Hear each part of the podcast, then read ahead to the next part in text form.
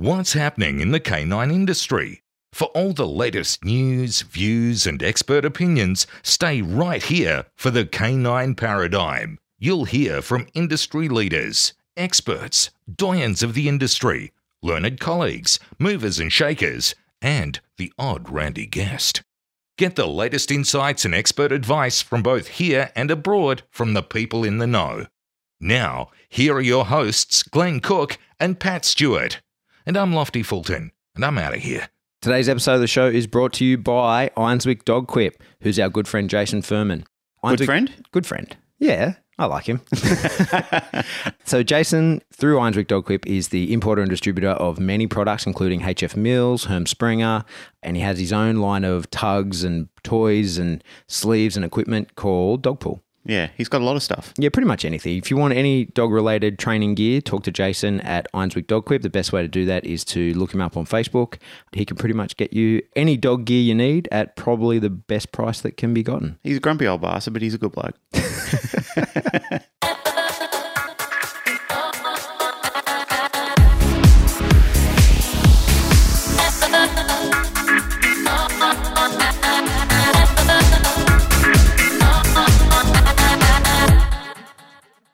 Welcome back to the Canine Paradigm. My name's Glenn Cook, and joined in the studio is my co-host Pat Stewart. Hello. What are we talking about today, Pat? Well, there's a few different things I think we could talk about. It's just us again. Yep. I was listening the other day. I don't always listen back to the episodes we do. Sometimes I do, but I wanted to listen to your rant. And We actually got some good feedback from the rant. well, we got emotive feedback. yeah. Um, but I had a almost opposite experience the other day, and I wanted to talk about that really quickly. Sure.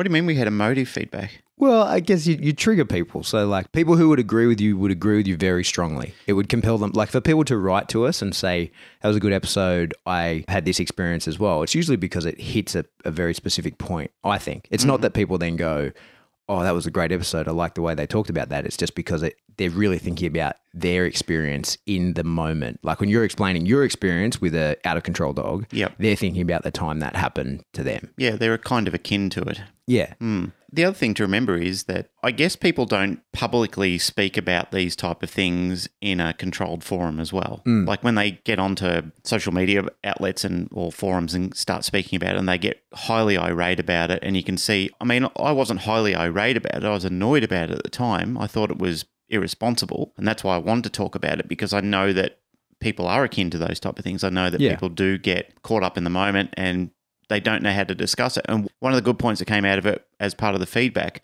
was somebody said, "How do you talk to those type of people when mm. you're approaching them? Like, what is the approach method to bring that up, or discussing it, or helping people control it?" So at some stage, we probably should talk about that in one of our podcasts as well. Mm, yes. Mm. And another good thing came of it gave us a good opportunity to talk about the GRC and SR tests. And I know that stirred up a lot of interest in that because Good. there's a couple of clubs Good. starting in Yes, Australia. there is. Yeah, Jazz um, is kickstarting it. Yeah. And I got a few messages about coming to judge trials, which is awesome. Awesome. Yeah. So that- Excellent. that's good. Yep. If anything, that pleases me more than the podcast itself because that's a movement that really needs to spread well. Yeah. But what I wanted to do today was just present a little bit of the opposite side of the coin. Hmm. And there was something that you said in the podcast that I heard it at the time, but I didn't correct you. Is you said, when I'm training my dogs, I go to areas where there's no other dogs around and, and I train the dogs. Yeah, but you go when there's dogs around too. yeah. So, and I know you knew that, but I wanted to just explain something about hmm. where I train my dogs most of the time, right? And I am just super lucky in the area I'm in, there is mostly socially responsible dogs because the population density is so high hmm. that you just can't. If, like I said, we've, I think we've spoke about it on the podcast before. In my area, if you have a problem dog, you are a problem person Yep. and people will hound you out and that's where like i get a lot of my work from not so much now because i'm more interested in competition and helping people achieve maximum from their dog rather than fixing problems with their dog but Yep. when i was starting out this is a lot of what i was doing was you're just not welcome anywhere with a problem dog in in my area Yep. i live in the inner west in city in in sydney and there's really if you want to exercise your dog there's precious few places you can do that and they're off lead areas and so you have to have a very social dog mm. that can do that To be honest, you'd have to be foolish to not put yourself into that scenario where you're taking your dog into a highly populated area at one stage. I mean, once you've got your dog's obedience under control and you have got engagement through good work, engagement through good work, I should say, what you then need to do is make sure that you are taking your dog into populated areas because if you don't, it's counterproductive to Yeah, everything that you've just done. Yeah. The whole point to doing that is to teach the dog that no matter what, and this is part of what we do in PSA with all the can curtains, the bottles on the strings and everything that we're doing. The whole point that we're doing that is teach the dog no matter what happens, no matter what stimuli is present, don't break your stride. Keep hmm. engaged the whole time until I tell you otherwise.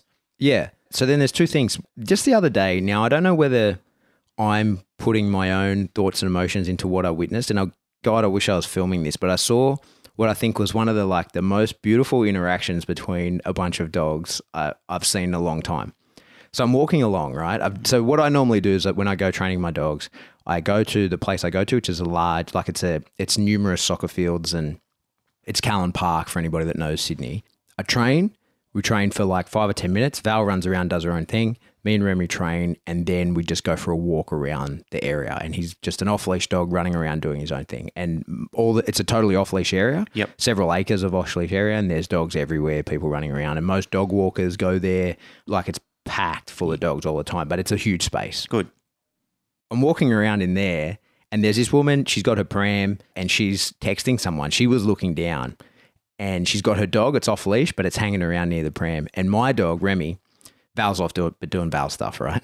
Remy goes running over towards this pram, and the dog, this other dog, guards the pram, mm. right? it Comes out in front and really gave like what you would say was a, a defensive, aggressive posture towards Remy. Do you think the dog was guarding the pram? Well, I don't know. This is the thing. Like, it certainly looked like it, right? Mm. I know it looks like it, and this is a misconception that I think people have about their own dogs being personal protectors when the dog has never actually been taught to. I reckon reading that situation, the dog was definitely like resource guarding the pram. Okay. I think that happens for sure. And it, so well, the you were was there and I wasn't, so I, Yeah, yeah, I- I, I know what you mean. And a lot of people say, "Oh, he's protecting me." And it's like, no, he's scared. Yeah, this dog was off leash, and it gave like an aggressive, did not like a, it didn't run at him, and it didn't bark at him, but it postured like, "Hey, I'm not here to play" in Mm. front of the pram. And Remy stopped dead in his tracks, and the way he approached the conversation looked to me, and I could be hundred percent wrong. I totally could be wrong, but it looked like as he arrived with his dog, the dog was like, "Hey, man, you can't come here, right?" And Remy goes, "Oh." that's all right. Like, I just wanted to come over and say hello, right? Like, I'm not interested in your pram. yeah, beat it.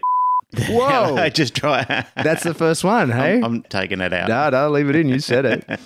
so what happened was this dog like fronts him and is like, "Hey, you can't come here." And Remy goes, "Oh, like sorry, mate. I didn't mean to. I'm not after your pram. I don't really care." They have because they're both males. They have this odd little dance, like both tail up, walking around each other, and then they decide, "Oh, it's cool." Right? And so then they have this little game and they're playing together for maybe 10, 15 seconds. And then this other dog comes over and the dog that's now playing with Remy is like, oh, excuse me, I have to go take care of this. I can't let this guy near the pram. And he went off and gave the same posture to this other dog, but left Remy close to the pram, right? And the other dog's like, oh, I don't need this headache and left. And then this other dog came back, and him and Remy sort of hung out for a minute. And then the woman finishes sending her text, and she pushes off the pram, and the dog leaves in like a basically in a pretty good loose leash, like heel. But so he's all this was going on. She was completely oblivious. Yeah, she had no idea. Yeah, Cool. But it, I mean, we're talking about like a 15, 30 second interaction. Yeah, But which the dog could take the baby out of the pram and run off to your car with it in that time. yeah, but she's in front of the pram. She's stop trying to. I'm talking about how people do good things. You know, all you want to do is talk about people being shit. So to me, mm. it looked like a really cool little interaction where those dogs definitely and like I could I could totally have misread the situation, but that dog Shame you didn't film it.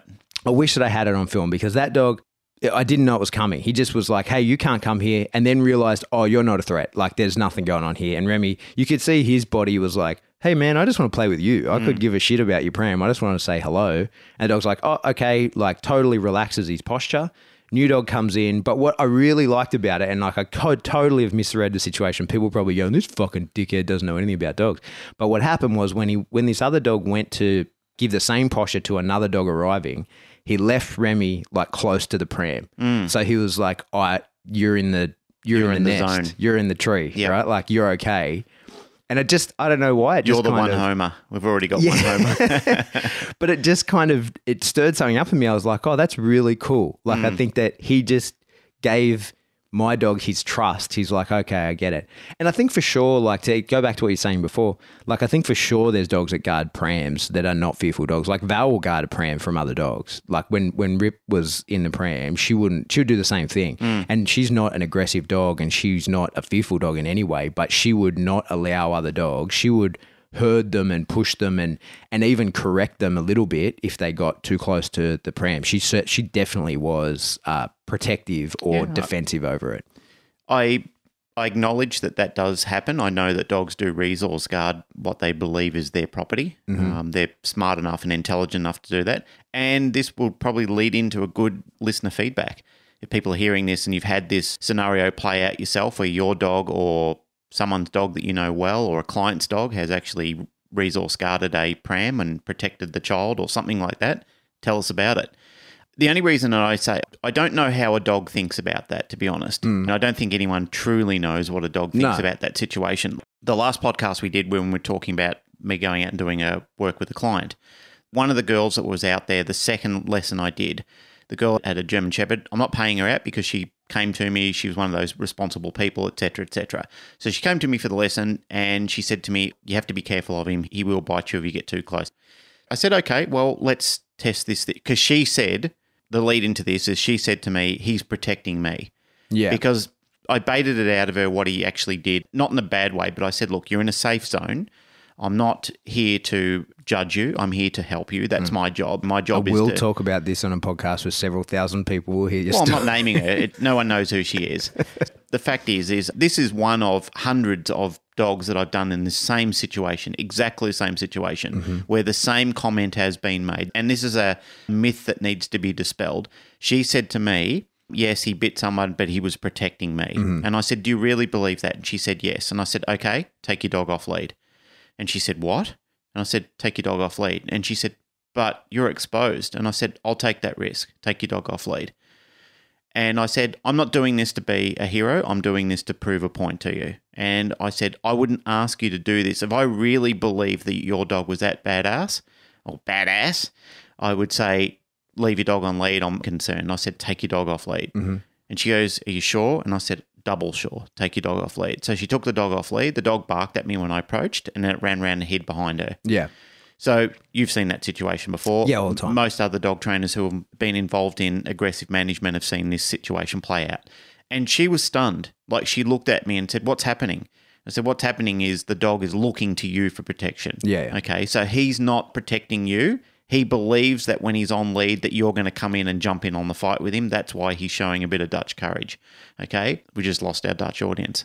I'm, half Dutch, so that's kind of he's showing a situation where he believes that he's going to be backed up, and when that backup doesn't play out to plan, he's running for his life, mm-hmm. and it's the old fight or flight situation. So he did. He just kept running around behind her back, and he totally avoided me. Yeah. And she said, "Oh my god, I really thought that he'd go for you. Like I thought he would." And I said, "Well, you've got to be pleased that that's not the case. That that's not the type of dog that you've got." Yeah. And I said, Your dog is more manageable now than a dog that enjoys biting people. And I said, The fact that he doesn't enjoy biting people is a good thing. However, in saying that, we've also got to be careful with defensive dogs because they're also highly unpredictable dogs. Mm. It's a bit of a double edged sword there. One, he doesn't enjoy biting people, but two, there's unpredictability when he will bite. And I said, the reason he's not biting me is because I'm not your average Joe. I'm not one of your friends that comes in and then backs off when the dog approaches. The dog feels courageous about that and then advances and takes a bite and then backs off again. Hmm. The problem here is that I'm not playing the game that he's expecting to play out. Hmm.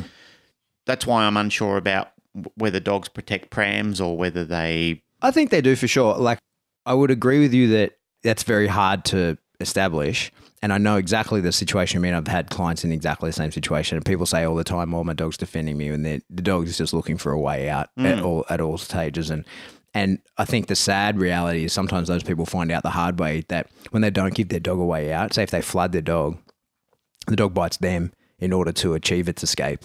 Right. So if it's on lead and it's like, well, I can't escape and I can face this overwhelming fear uh, and of say of six people, uh, or I could bite one person being you and be out of here in a in a lickety split. So I've had people find that out the hard way. I think definitely having experienced it with my dog who doesn't guard things, say Valerie, right, who's not aggressive, she's she's friendly, she's social with dogs, people, whatever.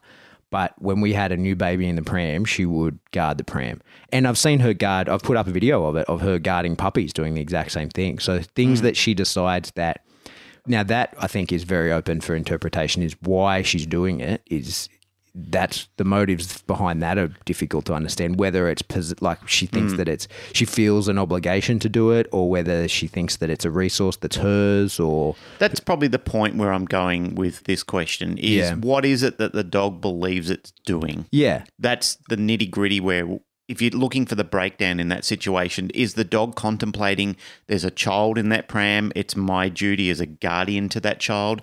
Or is the dog thinking this pram is mine, it's part of my feel good when I go for a walk, like when I'm walking? yeah. There's a whole Well, and I think every dog- around that. I think every dog would be different. I think mm. that every dog's experience would be different. But I know for sure. That's a good point. I know for sure with my dog that it was Rip in the pram. I know for sure of that because she could give a fuck about the pram. Mm-hmm. And off lead, she would do it. She would not allow other dogs to come near the pram.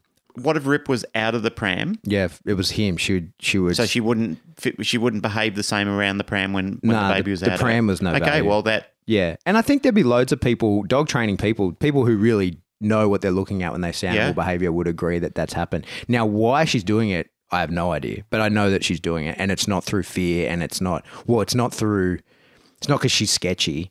There's definitely a reason she's decided. all sort of protective behavior has an element of fear of something. Yeah, well, I- fear of missing out or fear of losing. yeah, or- I always say that. Like all aggression is fear at its core. Hmm. I But wouldn't I wouldn't necessarily say that posting a guard is highly fear motivated or anything like that. There is a concern about Yeah. what I'm going to lose if Yeah. this situation doesn't play out to plan. That's the question I'd like to analyze a little bit more is that if there's a baby in a pram, what is the dog actually what is the motive of the dog? yeah, That's an interesting one. Yeah, and uh, like I don't think you could ever establish that, and I think every dog would be different. Hmm. As I say, in this scenario that I saw play out, that dog was not sketchy. He was off lead. He could have been anywhere he wanted to, and he was like when he was playing with uh, Remy, he was running around. He'd he'd abandoned the idea of protecting the pram until another dog came up, and then he was like, "Hey, uh, so like you could see the We have conversation." to establish the rules here, dude. Yeah, he, but you could see. I wish that I could have filmed it, and because I was giving commentary, I was just shocked at watching it, and like it was like that dog said to Remy, "Hey man, like what they were playing," and then he goes, "Oh, I just got to go take care of something," and he went over and basically shooed this other dog away from Yeah, that's pram, pretty cool. and then went back and I do wish you filmed it. yeah, it was just a real spur of the moment thing. I wish that I'd seen it, uh, seen it coming, because it was like I say, knowing their motives, you could never really understand. And I, I know for sure there's people who think they've got a protective dog and they've got a, a sketchy dog. Yep. But in that situation, it, it definitely looked like that, and it was one of the coolest things I think in in all the dog experiences and all the body language things I've ever seen. It was one of the best, and it, I don't know why it made me feel good. I don't know what I draw from that, mm. but I just loved watching it, and it was like just the the moment when he left Remy closer to the pram when he went out. It was like it was like, hey, can you just just take care of this for me for? I just got to go do something. Can you just hold down the fort for me for a second? Well, we do know they're intelligent, and that, like I said, that book that I've been reading, "What It's Like to Be a Dog," is fundamentally outlining that dogs think more deeply than what we give them credit for. That MRI technology that they're Yeah. they're being able to live scan brains of dogs when they're presenting certain type of stimuli to them. Yeah. where I think Chad said it ages ago on one of the the Canine Conversation podcast was that we're up to date with current science, and that's it. Mm. You know, like science, we're yeah. calling on what we currently know until we know better. Then Yeah. until that time, we just don't know what a dog is thinking. Like I said, dogs were considered seeing in black and white for so long. I was raised believing that dogs have black and white vision. They Mm. see in black and white. Well, that's dispelled. That is no longer evident. We actually know that dogs don't see in black and white. They see in a range of colours that's different than ours. But I mean, they've got rods and cones in their eyes, which stipulate that they see in a, in some sort of colour spectrum, Just a different ratio. to just a us. different ratio. I'll see if I can find it somewhere. But you remember how people used to say that dogs can't see TV? That's And then- bullshit. well, you know, they'd say, "Oh, dogs can't see TV," and then someone would say, "Well, my dog can watch TV," and then someone else will say, "Well, my dog has no effect on it." That used to be true. Mm. but it's not true anymore. The old style TVs, the way that the light was put onto them, I can't remember all the details. I'll find the article that explained this as I read it. The, but the old style big box TV, Oh, the cathode TVs. yeah, like- a dog can't yep. see that because the way the light spectrum works on that, it looks the same to, you, but a dog can't see it. Yeah. But the newer flat screen TVs, dogs can see. Okay, well, that makes Um, sense. And there's Because I've watched my mum's dog running up to the TV when she sees a dog running around on the Yeah, field, yeah. and she like she 100%. starts chasing it backwards Yeah. and forwards. That's right. And so you'd get old, well, you hear older people who say, like, because that was a fact, right? It was a fact that dogs can't see TV, but TV technology, the way the light spectrum works, is now dogs Mm. That does make good sense. Yeah. yeah. So, uh, science. Yeah, You've- there's an article somewhere on it, I'll just find. you've just mind fucked us with science, Patrick. yeah, yeah. um, anyway, that's a it's a cool uh, fact to know. Hmm. Like crocodiles being immortal. Okay, take off your lab coat.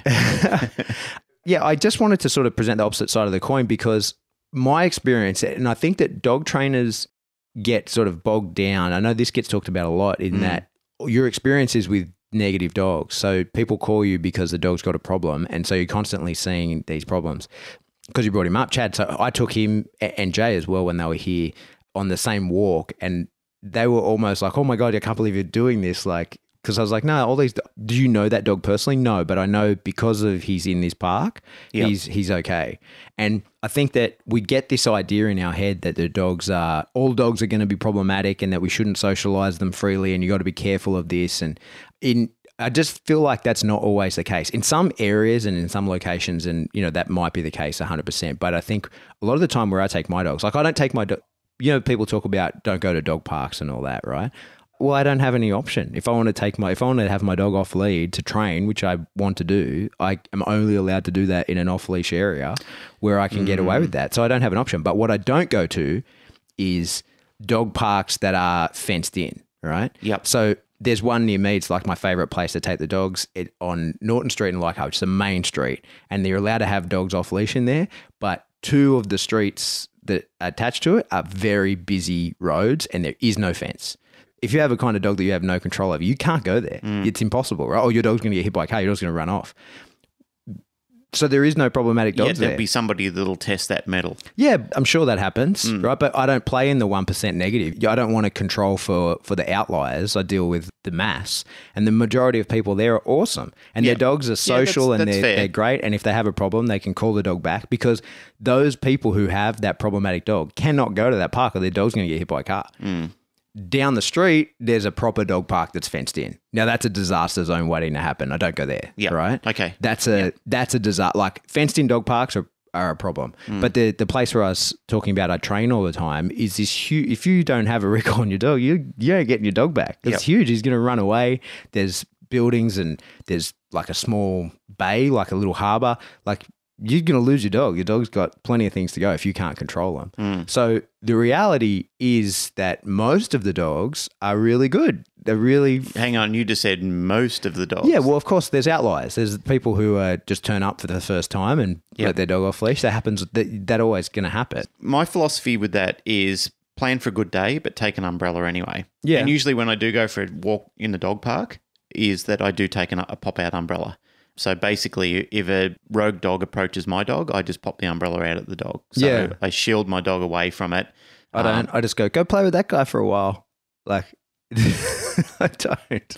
Mm, yeah. I don't like dogs charging into the face of my other dog. I don't think that's Yeah, but I, I teach my dog to put up with it. Like there's videos of people kicking dogs in the face. So if you're training your dog in an area where your dog kick is the dog in the face. No, but I've, we've we've both seen videos of people kicking other people's dogs in the face. So if your dog is off leash in an area, you're training it, and someone else has a dog that's off leash in the area, and their dog comes over to check out yours, hmm. I feel like you have no right to interrupt that dog because it's off leash. Your dog's off leash, so.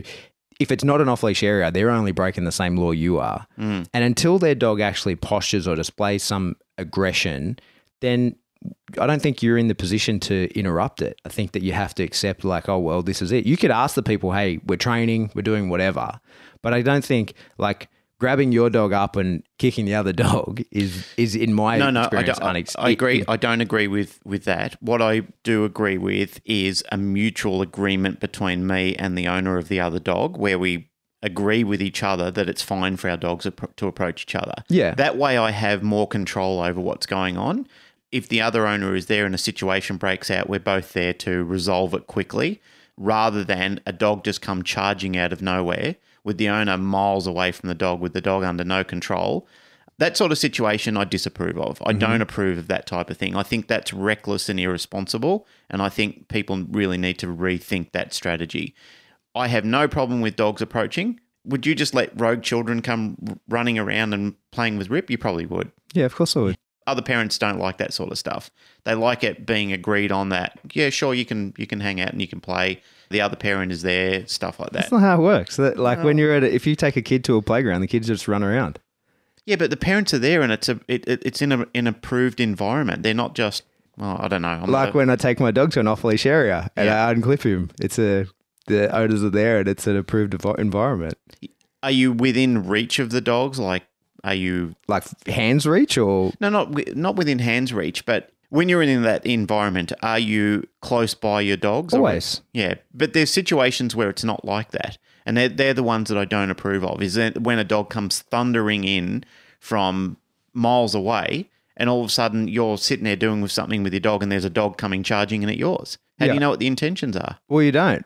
But I would say, in my experience, where I'm doing this, 99% of the time, the dog's intentions are there's a dog, I want to play with it. Mm-hmm. And they. And I haven't play. been that lucky with some of the encounters that I've had in the past, which is why I disapprove of it. I've been to dog parks before, Yeah. and I've let my dog off lead, and I've let my dog play with a group of, of dogs that I approve of, Yeah. with people that I know are responsible and they've got good dogs, and I know that their dog is not going to stack or posture over the top of my dog, and vice versa. Yeah. And we let play happen. We just let random play happen. We let them chase balls. The dogs scuffle amongst themselves. You know, it's just a argument over who's getting the ball and so forth. But I know that's not going to go anywhere other than a bit of argy bargy. Yep. However, I would not, I would not personally approve of a dog coming charging and running down out of nowhere where the owner is like a dot in the background. Yeah, but that's not the situation I'm explaining. That's problematic. But if you're in an off leash area and someone's walking past and their dog is coming over to see your dog, The environment that you're you're playing out, it sounds fine. Okay, like you're saying, But that's what I'm saying. There's places where that can happen. Mm. And and because it's usually some sort of environmental factor in that it's in an area where people have been socializing their dogs since very young. Mm. People in this area. So this is what I say, this is what I mean as well. And like if your dog if there's a fight, if there's a dog fight, obviously that's a very uncommon event, but people don't take that shit, right? Like because you can't be there. You've broken the the the contract, right? Like there's a social contract of you can only come into here if your dog is going to be cool with it, right? so in a long way round, we're actually in agreement with each other. Yeah, we're not. Yeah, we're agreeing on the Yeah. thing. I just think that it's important that because I used to always, before I was really into dog training, you'd listen to things like this or, or see training videos, and people would just be flat out like, you can never go to a dog park if you want a highly trained dog. And then you'd see people like, oh, my dog was rushed by another dog off lead, and, and now he's fucked. The, the, the dog's ruined. I can't fix the dog. it's the uncontrollable situation. Your dog might be fine and under effective control at all times.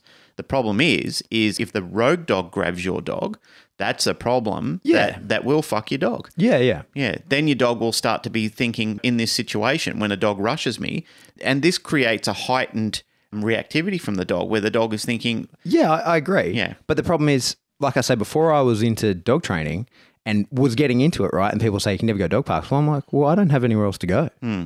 What am I going to do? I live in the city. Like the only places where I can, if I want to have my dog off leash, the only place I can do that is places other people are allowed to do that. So now I'm stuck in this catch 22 right i can never go i can can't follow the rules and never go to a dog park because i want a highly trained dog mm. but how am I meant to do that when I don't have a place to do it? I'm all about social interactions with dogs. I mean, our kennels here are social boarding. Yeah. We've got two, three dogs in the large kennels that are from different families, which are all approved and all signed off on. Yeah. And our staff here do a brilliant job of matching dogs. That's a chance we've got to take. Touch wood, 999 times out of a thousand, we rarely have a problem with dogs hitting on, on each other mm-hmm. because the staff monitor them well. These are dogs that have never met each other, but they're social dogs. Same sort of environment that you're talking about in the park. They're living together, they're sleeping together. The staff are monitoring their eating. Like they, when they feed them, obviously they do lockouts and keep mm-hmm. dogs away from resource guarding. We don't put resources in there for the dogs to guard over or anything like that. Mm-hmm. They then go out and play together, and then we'll introduce large groups where the dogs can actually go out and socialize together. Mm-hmm. So we're we're all about social interaction. We promote it. We we encourage it.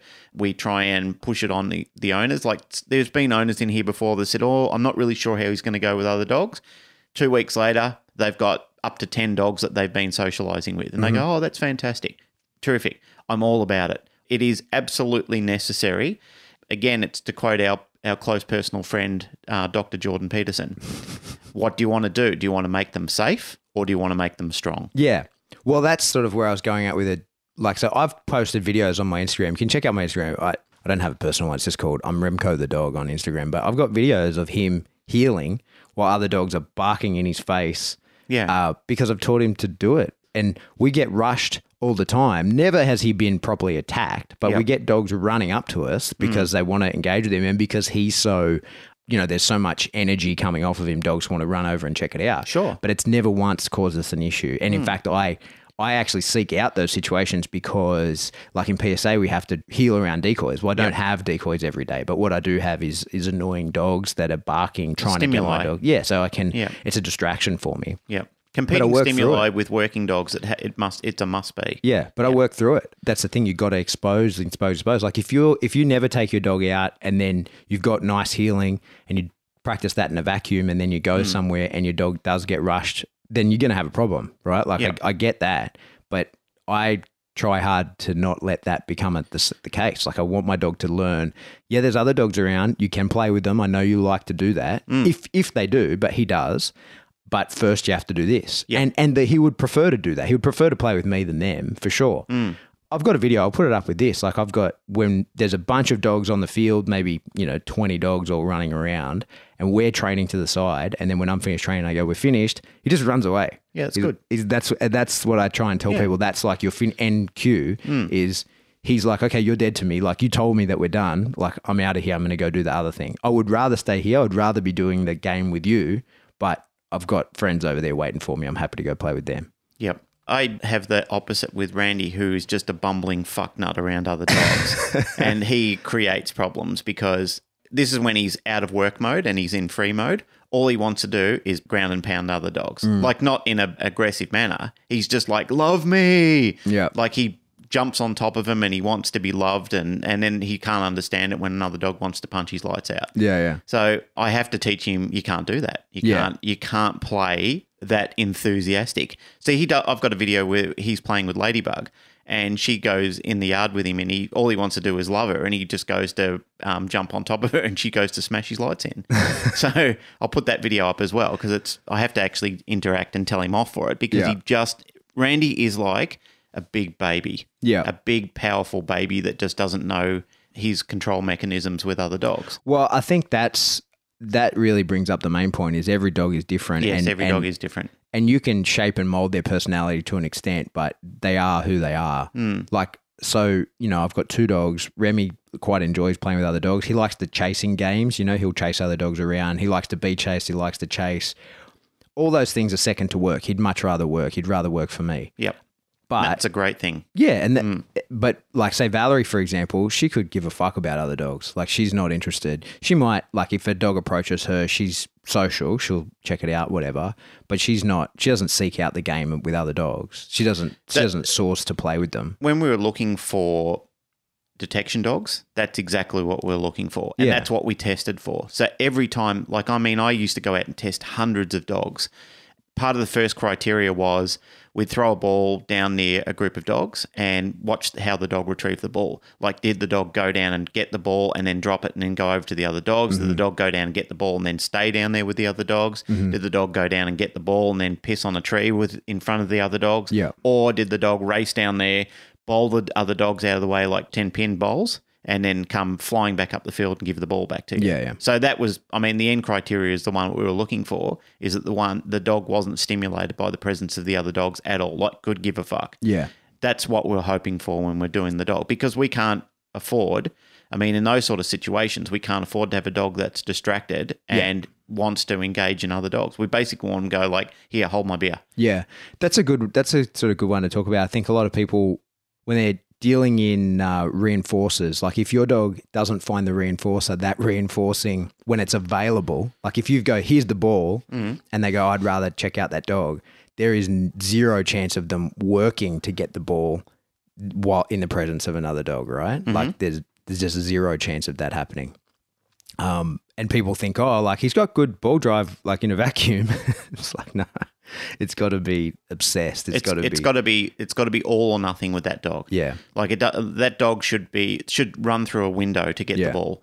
Doesn't matter what the obstacle is in in the dog's way. The dog should never ever choose anything but the ball. Yeah. and th- these dogs will. They are. It's like valleys with dust and shadows. They're Yeah, yeah. obsessed by it. Yeah. you know, like the dog just has no.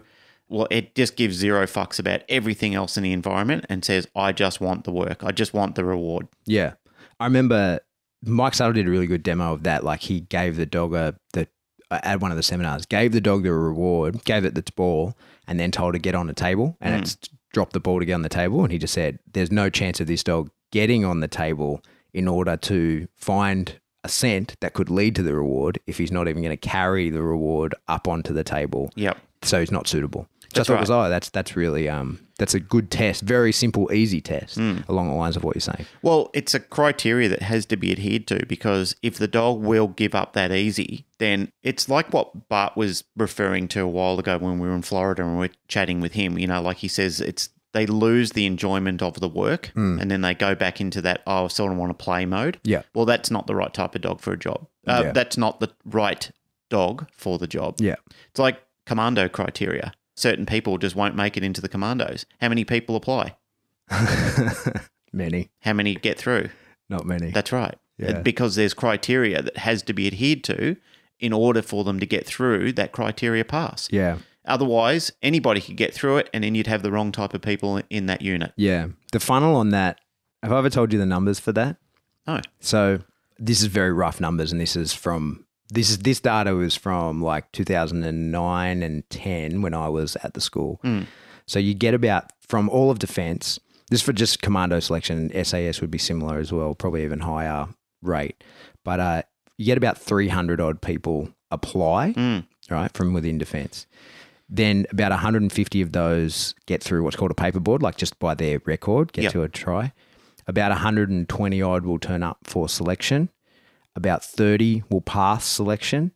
And about a year and or 18 months later, 15 to 20 max will actually be commando. So you go from all of defense to 300 people gets cut down to about 20. So it's a pretty, it's a, there's a lot of. It's uh, grueling, Yeah, well, but, it needs to be. But it's the same thing, and it's it's really just narrowing down personality type. It, it'd be heaps easier if you could just go here, hold this ball, and get on a table. Yeah, but um, but it's not. no, Well, it's like specialists in uh, doctorates. yeah, we don't see like a glut of specialists because these are people who they're GPs that go on and practice and they are the best. Some in most cases they're the best of the best. Yeah. they're people who specialize and push themselves to a limit to want to learn something at a, at a much high, higher criteria. yeah. So anyway, that's my my spiel. Went around in circles from me talking about the situation I found myself in watching my dog interact with another dog. Um, and like I say, I think there's some really interesting info on what's going through a dog's mind when they do guard and stuff. Yep. Talking about commandos, since you brought it up, like it, that's where I get my idea that aggression is always founded in fear. I'm really interested to hear your when we do we're doing a Patreon um, thing on aggression, which will be, I guess, like a the Cliff Note version of your seminar that you do on that. Yes, And I'm always, I'm really interested to see because I haven't been to that and I haven't heard you talk about it much other than us just talking. Well, I haven't been actually done it a lot. I've done it a few times, but the the big one that I did and the represent that I, I did was in Melbourne for the German Shepherd Club. Yeah. We got a great turnout for that. From all the feedback I've got, it was very well received. Yeah. The only negative feedback that I got was probably that few people thought that I could have done a little bit more practical, mm-hmm. but I was there for six hours. Yeah. Yeah. yeah. So it was like start at 10 and finish at 4. Yeah. So, I mean, I would have preferred it to be in a two day seminar so we could actually talk about it because there's a heap of theory. Mm. this is one of those topics, like many topics, when you're talking about it's like the problem is, and this is a segue into uh, leading into the session that we're going to do, is it's like, let's say, for example, you're morbidly obese, mm-hmm. okay, and you go to the gym. Now, you're not going to do one session, and any instructor worth their salt is not going to turn around to you and say, Man, look at you after one session, you're shredded. you know, that's not how it works. Yeah. So, in any situation, especially aggression or psychology or anything like that, when you're talking about a particular behavior, this is like the dog that came to see me the other day.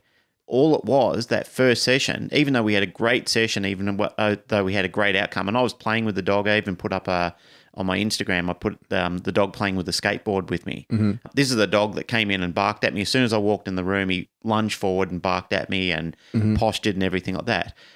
The result was at the end he was playing with me and then he came over to me and put his head under my arm and bumped my arm. Look i knew that was going to happen. There's a myriad of times that this happens in the kennels. Mm. There's a box that i've got on my phone right now which i might put that video up as well where he was lunging and barking and smashing at the cage gate and he's a known biter he bites people quite regularly Again, it's not a call out on the dog or the owners. It, it's identifying a problem, something that we actually need to fix. But we all walked in the kennels with him. I took the dog out and took him for a walk. Within 10 minutes of going into the kennels, just doing a few little exercises with him, put his mind at peace. Then he realized, well, you're not the threat that I believed you to be. Mm-hmm. But anybody else that walked up to him, even one of the other staff members, once I had him out there, she came through a gate, walked towards the dog, not realizing before I said anything, he then postured and started barking and went for her. Yeah. Okay. So in those sort of situations, every new experience is an experience. My personal stance on this is that aggression can always be unpacked to fear. And yeah, it's, and, it's, and I would agree with you. it's a fear of something. Now, it might be fear of like personal safety or But we won't talk too much about this because we're going to do a whole section on it. True. So True. But as I was saying, when you talk about selection for commandos, like I have known some fucking savage killers in my life who are the least aggressive people you'll ever meet. Mm-hmm. And that doesn't mean so that's where that's where people sort of get it their mind sort of caught up. Like you look at some of the KNPV dogs that are legit see people as prey, right? Yeah. Like but, But- that's the thing. They see people as prey. It's, there's no They fear like- in that. yeah, but yeah, that's all they like. predation is not aggression. Yeah, predation exactly. is not aggression. This is a misconception of Yeah. people is that they they often believe. See, predatory um, predation has actually been listed as predatory aggression Hmm. because people believe that the dog is is being aggressive in the mode, but it comes from a different region of the brain. Hmm. It's a necessity of survival. Yeah. So I mean, a dog is not thinking I'm I'm angry at you. I'm going to kill you. The dog is thinking I need to survive. Yeah. This is just part of That's it. And and that's what I talk about. Like that's for me when I talk about aggressive dogs, I could tell stories that are certainly not appropriate for the podcast from guys I know who are like capable of and have done the most savage, horrific things without a mean bone in their body. Like because it's just they're not aggressive people. Then but they're also not scared of anyone or anything. Hmm. You know what I mean? They're like this is the job and this is what has got to be done. Well, I wouldn't say they're not scared of anything because everybody is scared of something. Yeah, well, it would probably uh, it would certainly wouldn't be of a personal fear. It would be like over their family or That's whatever. right. Yeah, But but everybody is scared of something. yeah, I mean, one thing that was told to me years ago, which when I first got into dog training, I didn't really believe it. But somebody back then, one of the people that I was training dogs with way back when, said to me, every dog can be backed down. And I didn't believe it at the time because I'd seen some pretty hard ass dogs back then. I mean, back then in those days, some of the dogs that we actually had were, were quite strong, which was, uh, and some of them were, a lot of them were quite fearful as well. But some of the dogs were actually really tough dogs. And a few of the dogs that I saw, I thought, there's no way you could back this dog down. But I actually saw times when the dog wa- was in doubt. You could actually see the dog sitting there and, and contemplating, this is not going my way. I'm not comfortable with how this is playing out. Mm-hmm. I'm looking for an escape route now. And when you look at that, when you see that in a dog for the first time, you think, wow, it's true. You know, if it doesn't go all the way of the dog, then the dog thinks, well, I'm looking for a back door on this now. Mm-hmm. yeah. I guess that self preservation kicks in at some point. It has to. Yeah, We've got an entire podcast that we're going to do on that aggressive yeah, yeah, and that's a on the on the topic of next discussing month aggression. or a month after Yeah. or something. Mm-hmm. But I guess uh, to, to tie up like what I was talking about, I I just wanted to put out there that dog parks and engaging with your letting your dog engage with other dogs is not always the devil, and provided the environment is correct, then I like I feel like you need to exactly as you said, you need to be prepared for the outlier, but don't expect it. Like we always say in the military, because we've talked about a couple of times already, that you got to have there's a most dangerous course of action and most likely course of action, right? Mm-hmm. And so your plan. So when you go out, you have to be prepared for the Manage your risks. well, you, your plan should be the most likely course of action. Like what's mm. what's going to happen, but it should be able to deal with the most dangerous course of action. And so when I go out, like I I have plan for a good day, but take an Yeah. umbrella. well, I don't take an umbrella. I, I I often carry a whip, but that's because I'm doing heeling stuff. But I've never used it in a way like to fend off another dog or anything. I've mm. fended off a plover with it, and that's about it. We just lost the plover clip. Man, they they go you hard. Mm. I don't think people, I don't know if people in the United States or some of the other countries realize the fear of an impending magpie or Yeah. a plover attack. Yeah. Like in September, we traditionally have these mad birds that just come swooping down and smash you in the back of the head. Yeah. There's videos that you can actually look up on YouTube. We might put some up just to show you the savagery of these beastly birds that come down Yeah. like raptors out of the They're sky. stupid Like people laugh about it and they think, oh yeah, but what can they do? But they can crack they'll the back go, of your yeah. head open. Yeah. Yeah, they really um. Or if they like, if they hit you square on, it'd you could lose an eye for sure. Oh, yeah, yeah. There'd be people. There would have. Surely we can find an example of someone that's had their eye pulled out by a magpie. There has to be, right? there has to be. Someone can find that for us. Uh, There has to be. I've actually got a video on my phone where I had the Frenchie puppies out in the backyard and the plover swooped them. Yeah, Yeah, they're dangerous plovers. They go yeah. They, Yeah. Like, but they really like just in, they almost know self preservation. Like yeah. I've been nailed by a plover before when I was Yeah. a kid. So that's all I've used my whip for. Yeah, put a beat down on a bird.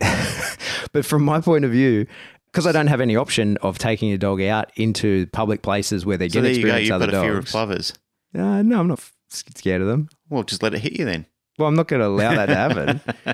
but you just have to build a strong dog that is that outlier. From my point of view, that mm-hmm. outlier, like my dog could be bitten, and it has happened in extreme circumstances where you get a dog that's too much, but it doesn't wreck the dog, right? Because he's like, oh well, that's one in a million that I experience. So that's not that's the outlier, and he can he can identify that, or just doesn't. The experience isn't so bad that it it causes him any lasting damage. Mm. He just gets over it. And I'm not like allowing my dog to go and get in fights. I'm not en- encouraging that he should seek out dangerous situations, but I'm saying that I, if I want to exercise my dog, if I want to take him out, if I want to leave the house, he's going to experience other dogs. And I live in an area where I can't avoid that. That that's definitely going to happen. Like in my street, there's everybody, almost everybody owns a dog, and so even if you just walk out the front door at the same time as someone else, like you're going to experience a dog. It's impossible not to. I'm with you on this. I'm not fighting you on this topic at all. I'm suggesting that I've seen it play out differently. Um, Yeah. I've had, without sounding arrogant or rude or disrespectful, I've actually had more experience in it where I've seen Not in my area, you haven't. Not in your area, that's not, true. Not in No, places where people true. raise their dogs the way that That's true. I'm talking about. No, you've you've got one up on me on that one, and I, I, I wouldn't debate that because that would be a lie.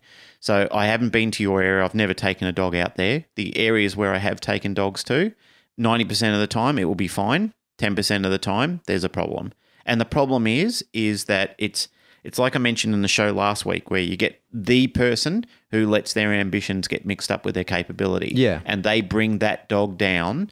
That they have. It's like the lady that came to the to the cafe that I was at last week. Mm-hmm. She she just had no idea what she was doing with her dog, mm. and it was clearly evident with the way she was lacking management in control of that dog. Mm-hmm. And she'd just say, "Oh, he gets excited with other dogs. Yeah, sure, cool." And these people that come down the dog parks that I've been to, same sort of thing. Oh, he just gets really excited. Like I've said to you before, I don't want these dogs hidden from public. That's no good for the dog. I want the dog to understand how to be controlled in public environments. So all I'm saying for these type of people, and this is the hard message, and this is the one where somebody suggested, how do you speak to these people? All right, well, let's quickly talk about that. I think the way that you speak to these people is the way that you, you sometimes need to speak to a child. Okay, they need to be sat down and it needs to be explained to them, not in an aggressive manner. You said that in the last podcast as well. People don't want a, a beat down on how bad they were and how shit their behavior was, but they actually need to know what the impact of their dog is going to be Yeah. and what the impact is going to be for them when the council comes after them Yeah. people don't realize how intrusive or how invasive it is when you've got a council officer or a animal management officer standing at your door telling you that they're going to take your dog away from mm. you. I can tell you what it's like because I've helped defend people like this before. Andrew Clark can tell you what it's like because he's helped defend people. You may have, have you? No, Okay. never. When you're talking about what people are frightened of, I've seen people who are quite stoic in their behavior until that happens. It feels like somebody has reached in and pulled their heart out of their chest. Like their husbands, wives, husbands, and wives, and children are crying and howling and they are just beside themselves. Like they they are almost inconsolable because they're facing the fact that they've been told that they may never get their dog back again. They're in a situation where it's definitely going to be legally pending so they have to find legal representation. Mm-hmm. They have to go to court. There's a whole range of fines, prosecution, disruption to their life that's basically going to unfold in front of them. So basically, what un- unpacks in front of them is basically a shitstorm. Mm-hmm. So this is that person who lets their ambitions get mixed up with their capabilities. They take that dog down to a dog park, their dog goes flying down, nails somebody else's dog, and the people in your area who you're saying aren't going to put up with that shit, someone reports them to council. Yeah, well, that that's exactly. Well, I think I don't know in where like where I'm living, where the people report them to council, people just blow up at them and make it pretty clear they're not welcome and can't come back. I, I don't know. I don't know how that. That's uh, probably a mix of both.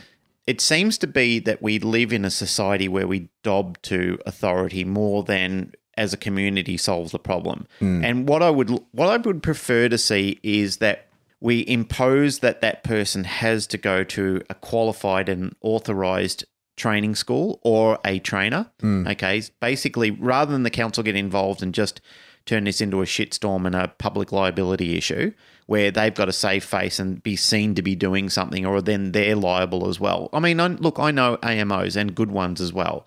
You know, very fair people. Mel Isaacs was fantastic when she was working as an AMO officer in Wallara. Mm-hmm. She did a great job and she was very, very fair to people and very diligent. Andrew Clark is the same sort of person. He's not that, he wasn't that sort of person who swooped in and just tried to turn people's lives upside down. It was like many of the police officers that you and I know. There's an attitude test that people pass. You know, mm-hmm. they basically see that you're a, a good person. They they give you another chance, mm-hmm. and many people are like that in those type environments. Of course, you get your your rogue officers who just seem to enjoy it or get a kick out of it, and that's that's wrong. They shouldn't be employed, and they shouldn't be continuing to serve in that role. Once these people are on your doorstep, they're there to cause some grief, and they often do where I'm trying to get to with this is I would like to see it where this actually doesn't happen. What I would like to see is that that instead of the dog facing death row and all these dangerous dog legislations that happen, I would rather say that okay, well, yeah, until your dog is under effective management, then you can't go to dog parks and you can't go Yeah. um, to these places until we can see that you have attended a level, until that we can see that the, the situation has been effectively managed and strategized by yourself and by a training coordinator of, of a skill set. Well, in my experience, I see that I see that a lot, and it sort of takes care of itself a little bit in my experience because what happens is people have like say people that walk their dog just they go to the dog park and let the dog play with other dogs they tend to do that same time every day right Yep, yep. because it fits their work schedule so they're friends with all those people and it becomes a pretty good social circle people have like dog park friends right Yep. their dogs all hang around together and they talk and whatever. And it, you, like in my experience, I know that there's people who say, "Oh, that's the worst part that people aren't even paying attention to dogs." But in my experience, it's quite good, and I've been a part of those circles for sure, right? And most of the time, it works out great. A lot of the work that I get is people who have their dog has caused a problem and now they're outside the social circle. So the punishment to them is that like Ostracization. yeah, they can't be in the group. And hmm. a lot of the time, these people say to me, like, the goal is to get the dog back to that because the dog's had an experience, whatever's happened, like he's attacked one of the other dogs or barked at whatever. Yep. Right. And now, they- when I say, okay, so what do we want to, like, what's the end goal? So, like, we want to be able to walk him in the park again with our friends. Yep. And they often say his friends. And I say, you got to remember, like, they're your friends. Your that's your goal, mm. right? That's what you want to get back to. With the goal, the dog perhaps doesn't want to do that. We don't know. We'll see. But that's your goal. But that's like doesn't need any council or government or whatever intervention. People once you're outside the clique, like you develop, you have fun with these people. You like them. You're involved in each other's lives because you all live in walking distance of the place you're at Yep. You then once people are like, well, fuck you, you can't come anymore. You're outside the group because your fur baby, your fur baby is hurting my fur baby, right? It that is a huge punishment to people. That's a social punishment that's significant, right? Geez, that sounds like a training platform. yeah, exactly. Where right? as long when you don't Exactly. play the, the rules, you get kicked out of the social circle. Yeah, exactly, right? Mm. Negative punishment. But that's very powerful. And that's the motivator I see a lot of the time mm. when people are like, hey, my dog did something that has caused us to be removed from the circle and we want back in the circle. What what have we got to do to get back in? But that's a type that's a personality type as well of people that are wanting to interact with people. They're not the kind of people that just unclip their dog and it goes running around. Mm. But as I say, I feel like that person and that dog are outliers. A what? Are outliers. Like they're not the norm Okay. like if you get your dog, I just feel like I don't know. I just I just don't think it's that hard to have a social dog, particularly if the dog is you get it as a puppy, right? If you socialize it correctly, you take it out and around. You see, well, you see you see people all the time. They're, they're out with a they have their dog. They're at the cafe. They're having breakfast. They're giving the dog little bits of food from under the table. Now you might think they're spoiling the dog, but they're training the dog. The value's here. Mm. Don't don't be out running around. Just chill out under me, and I'll trickle bits of food to you. Right. So there's value in staying here. They walk around with their dog. They take it everywhere. They had the dog has all these positive experiences. If you do that, like when people raise their dogs correctly, they're they're killing it. Right. Yeah. Well, I mean, dogs have been doing this for hundreds of years, and they've actually been doing it without our intervention at Yeah. all. I mean, you know, wolf packs form, families are formed. Yeah. I mean, herds of wild horses, wild buffalo. Yeah. I mean, they managed to survive. I mean, sure enough, there's the odd few that will beat the shit out of each other, or Yeah. there's a bit of disharmony there, or you know, nature plays its way out. It's got a end solution to its game. I've got a friend who's got this Kelpie, right? It's a really good dog, proper farm dog because it was from his parents' farm. Great dog in every way, except it tends to turn around and bite his lead and wants to, like, it doesn't like to be on lead, Yeah. right? And I've told him there's many stra- he hasn't done any of the things to fix it, right? So that's that's but it's not that big an impact. It just every now and again, but when they're 100 meters from where the dog knows it's getting off a lead, it turns around and nails the lead and just fights him for a little while, right? Dog enjoys it. He kind of has a little laugh about it, but can be a pain in the ass. One day we're in the car and we're in, I think, Surrey Hills or somewhere, and there's this like junky homeless guy on the side of the street walking down the street, and he's got his dog, very similar looking Kelpie, and the Kelpie is just a dream, right? Like hanging out with him, like walking down the street, and he's off lead. He's like waiting across the street in front of us. The lights go green. Him and the dog walk across the street together, like just in perfect harmony, right? And he goes, mm. How is it this junkie can have a better trained dog than me? And I was like, Because he takes that dog everywhere, Everywhere. and he mm. spends all of his time with that dog. Yep. That's how you see people like homeless people and Yeah, some of those street dogs are just amazing, aren't yeah, they? because They- their they really- socialization is through the roof. Yeah. They're out there all the time and there's no value in but then again, that dog doesn't survive if it doesn't behave that way because it gets run over by a car. exactly. So it's um, there's probably a selection process in there as well. Yeah, But this is the thing. So I just don't like. There's not a one size fits all for how you've got to treat dogs and where you should take dogs and how you should. But the, it all boils down to positive social experiences and making the dog fit correctly into your life and being able to do that and putting in the work to do that. I agree. Yeah. I mean, I like the fact that my dogs are social, but I don't see the need. I don't have the need to go to a dog park. No, exactly. I you- mean, I live at a dog park pretty yeah, much. you live on six acres or whatever. I live on six you? acres. There's uh, anywhere between um, 100 to 300 dogs in my backyard, depending on the time of the year. Yeah. So um, I'm I've got dogs here all the time. My dogs are around dogs. There's dogs here all the time. Yeah. So I live on a postage stamp. yeah, so so I don't have that option. But we, we see plenty of dogs. the long and short of it is that you enjoy your social interactions out at the dog park. I I don't like going to dog parks personally because I don't trust that 10% of people that come down there.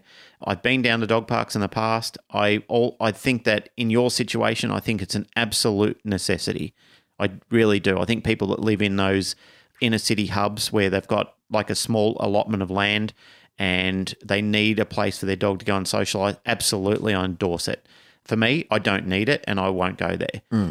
However, the long and short of it again is that you and I both agree in a roundabout terms that one of the most important things is having a social dog in all environments. So it doesn't matter where you are and what's happening, your dog is under effective control and management at all times. Yeah. Whatever stimuli is present, that your dog ignores it, it doesn't see it as a competing stimuli and then just triggers out a behavior and says, Well, I'm not doing it because there's a dog present. That's no good. That sort of situation always needs to be addressed in Yeah. every situation that we're in. In a, if you're doing a dog sport, if you own a dog, and if we had better strategies like that in place, well, then people like Amy Sadler wouldn't be so inundated with dogs in pounds across America mm. all, and in Australia as they are. I mean, dogs in pounds tend to be such a overwhelming statistic at the moment. Landfill is filled with the carcasses of dead dogs. I know that sounds a bit harsh to people, but the, it's a reality. It's a reality because we've got so many people that just aren't paying attention to those type of things. They're not getting their dogs out. They're not. They're not keeping the dog engaged and stimulated Yeah. and undistracted by the presence of other dogs, Yeah. or they're not even getting out there during that critical period and letting the dog That's learn it. how Get the to. dog out there. Yeah. And then some people miss that window. They don't have the dog if they got an adult dog from rescue, don't know the history or whatever. But Yeah, but somebody did. Yeah, somebody exactly. did. That's Exactly. the, that's the calamity of it is that Yeah. somebody did have that dog, and the information or the ability to have that dog better socialized during that critical period was available to them. Yeah. and they didn't do that. This is probably another thing that I think it's another myth that we've got to dispel as well. And and vets have got to get on board with this. I know that they're concerned and they've got to give the right advice about pathogens and everything when dogs are puppies because the risk is real. I'm going to say that the risk is real. But the risk to your dog from not being socialized is far worse, far, far worse than the risk of getting a pathogen because more dogs will die every year in this country, the United States, and every other country around the world from lack of socialization over the risk of a pathogen. Yeah.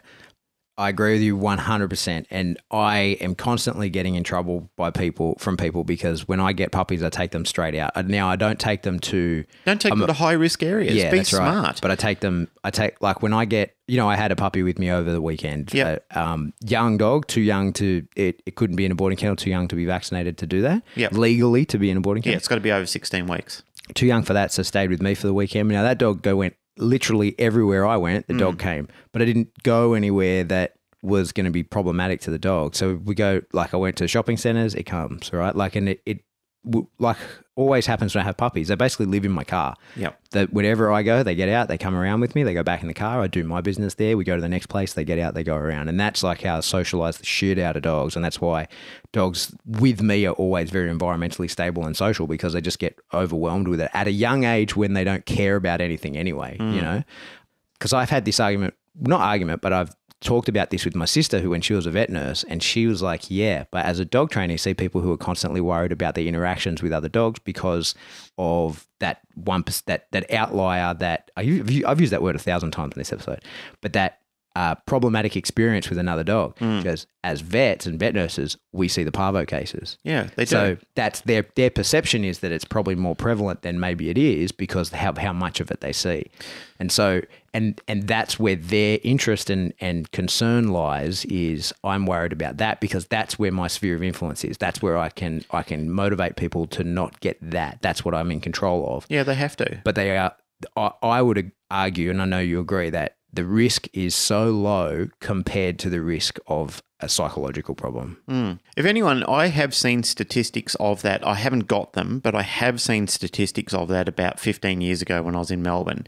It was shown to me confidentially, so I'm not going to reveal my source, but it was shown to me confidentially the the magnitude of um, death through inactive social activities.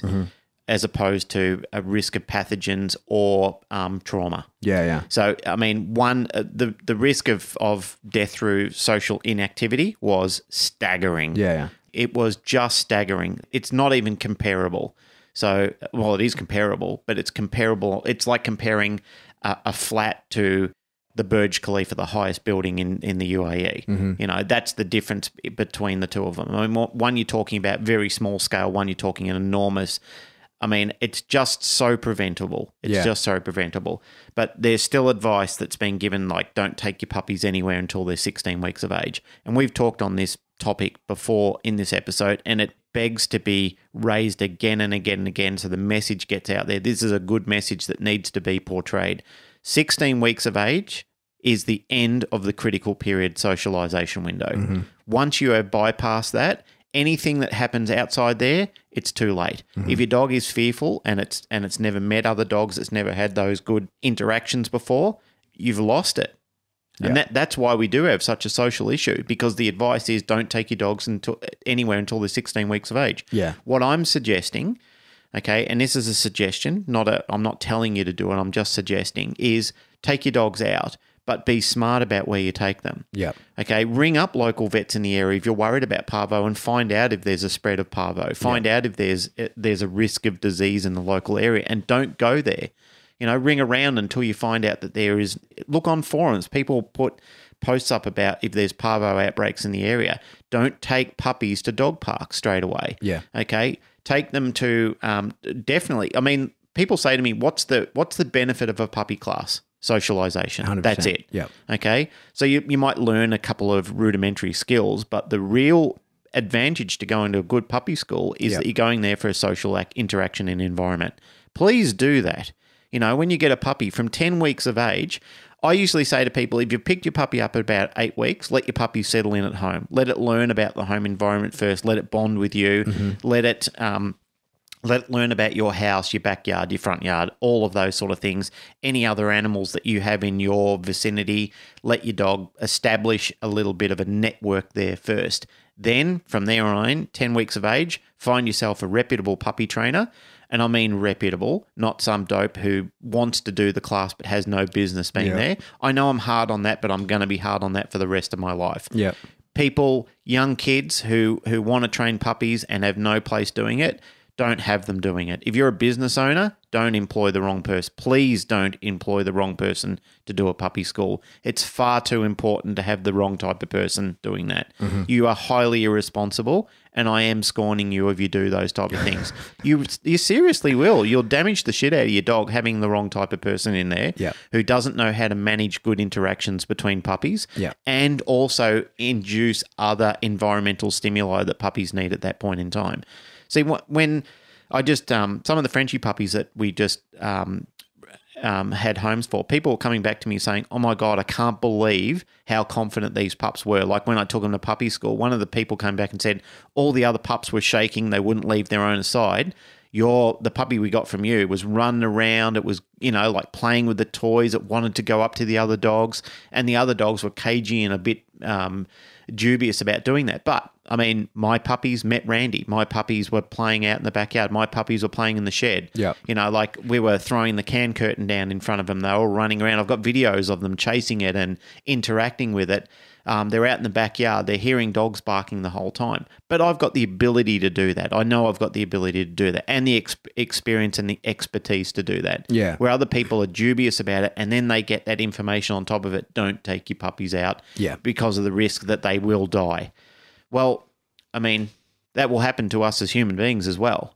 I mean, one of the worst things for us is not getting out there and having social interactions. That's why kids go to kindergarten. That's why kids go to prep. That's why Yeah. they go to primary school. You know, a well, lot and of it is that's that's a good parallel. Like I often talk about that. So there, there's things that being out socializing will teach the dog that you can't teach yourself. And say like that's when you say kindy as well. Like I said that when when my kid went to preschool, they can teach him things that we can't, like how to line up. Yep. Just think like things that it's impossible for me to teach my kid how to line up at home alone. We can't do that, right? He hasn't got other kids to do Yeah, it with. so you need, He doesn't uh, understand how yeah. it works. There's Yeah. Things you need that you can't do it yourself. You need the environment to actually teach an environmental skill. Yep.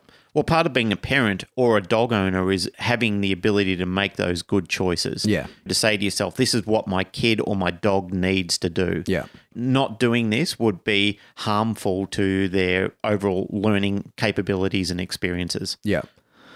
All right. Well, I reckon That, went we've- that went all around the world, didn't it? It did, but I like I, I've just felt it was important. I, you know, after listening to our last one back to myself, I wanted to present the other side of the coin because it's not always like that, and I just wanted to get that. Like, it, like I say, I used to find it a little bit disheartening to hear people say never take your dog to these places because of the experiences they've had, and if you don't have the option but to do that, then what do you do? You're fucked, right? And Yep.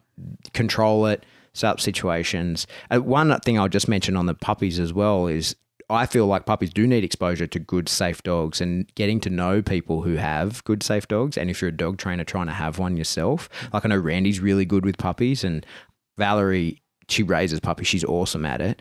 And I often, I offer her to people when people get puppies. I'm like, hey, if you want a good, safe dog, she will, she will correct the dog that bites her too much. She won't engage too much with it. She's more interested in what she's got going on because she's not like wants to play with it. But she's a perfect dog to have around another dog because she will show them dog stuff that Yeah. I can't teach, right? But be careful because in that critical window, like a bad experience with a dog can fucking ruin a dog forever, right? Absolutely. Yeah, absolutely. But anyway, I think we've got that across. All right. Well, let's wrap it up. Yeah, We- let's wrap it up. That's it for our two part socialization Hmm. episode, uh, social responsibility, both sides of the coin, I think. And we're back to like an interview next week, right? A pretty exciting one. Yes, yes. I believe at this stage we have. No, I don't think it's next week. It's the week after. Is it? Yeah, it's the 22nd. Ah, okay. So on the 22nd, we're interviewing Mr. Michael Ellis. Yeah, that's pretty exciting. That's that is very cool. exciting. And I appreciate cool. that he's making some time to Yeah, get on our show. that's awesome. Hmm. And this weekend, if you're in Sydney, Hunt uh, Hunt Esther. On. Come and say hello. Let's do some hanging out. Yeah, be good. I've got a working spot. My dog's going to get out and see what happens. awesome. Uh, we'll see what happens. All right, that's it for another episode of the Canine Paradigm. As always, if you want to get in contact with us, you can do that through Facebook. Be great if you could like, rate, share, subscribe. And if you want to support the show, the best way to do that is to jump onto Patreon. At Patreon, there you can pledge to shoot us a few bucks a month. That'd be great, and then that'll give you access to special Patreon only content. Oh, man, I just thought of something I wanted to talk about quickly. What is it? when I was thinking about the Patreon thing, I was thinking with this Patreon, we can start expanding and doing all these sort of exciting things. So I mm-hmm. actually started looking at soundproof booths. Oh yeah, And I'm thinking, which would be great because then I won't get all the noise and background, which triggers me and gets me upset about. no one cares that. Much. I know I do though, but and I was getting all excited. I'm looking at them. I'm thinking, you know, I'm looking at these great ones that are available in the US, and I'm looking at price, and it's like twenty grand US. I'm thinking, fuck. And then I'm thinking, surely there's got to be something in Australia, you know, that's pretty pretty easy to DIY or whatever. And then uh, I find tents. like in America, they've got these awesome things called whisper rooms and stuff like that, which you can they flat pack and you can build it in your house and stuff like that. In Australia, you've got a soundproof tent. Fuck you, Australia, and your shitty soundproof rooms. There's, there's no soundproof rooms. No, we we don't need a soundproof room. Fucking. Um, I actually had my my paranoia put to rest the other day because somebody sent in a message saying that the, as the best sound on the any best podcast sound on they've any heard. podcast they've listened to. So I really appreciate that because I Yeah. do go to a lot of effort and um, and work to try and make sure that that, All right, that well- we do get good quality sound. If you want to be a part owner in our tent, um, jump onto Patreon and shoot us three bucks. Hmm. Other than that, that's it. Glenn, music.